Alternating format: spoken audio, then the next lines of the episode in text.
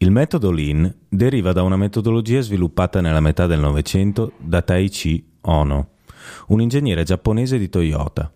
Questo metodo era definito Lean Management e consisteva nell'eliminare dal processo produttivo i cosiddetti sprechi, ovvero tutti quegli esuberi che non influivano sulla percezione finale dell'utente.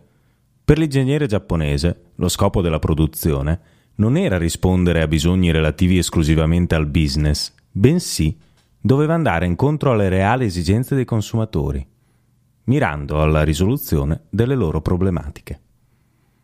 Il lean management, infatti, è risultato un metodo scientifico rivoluzionario.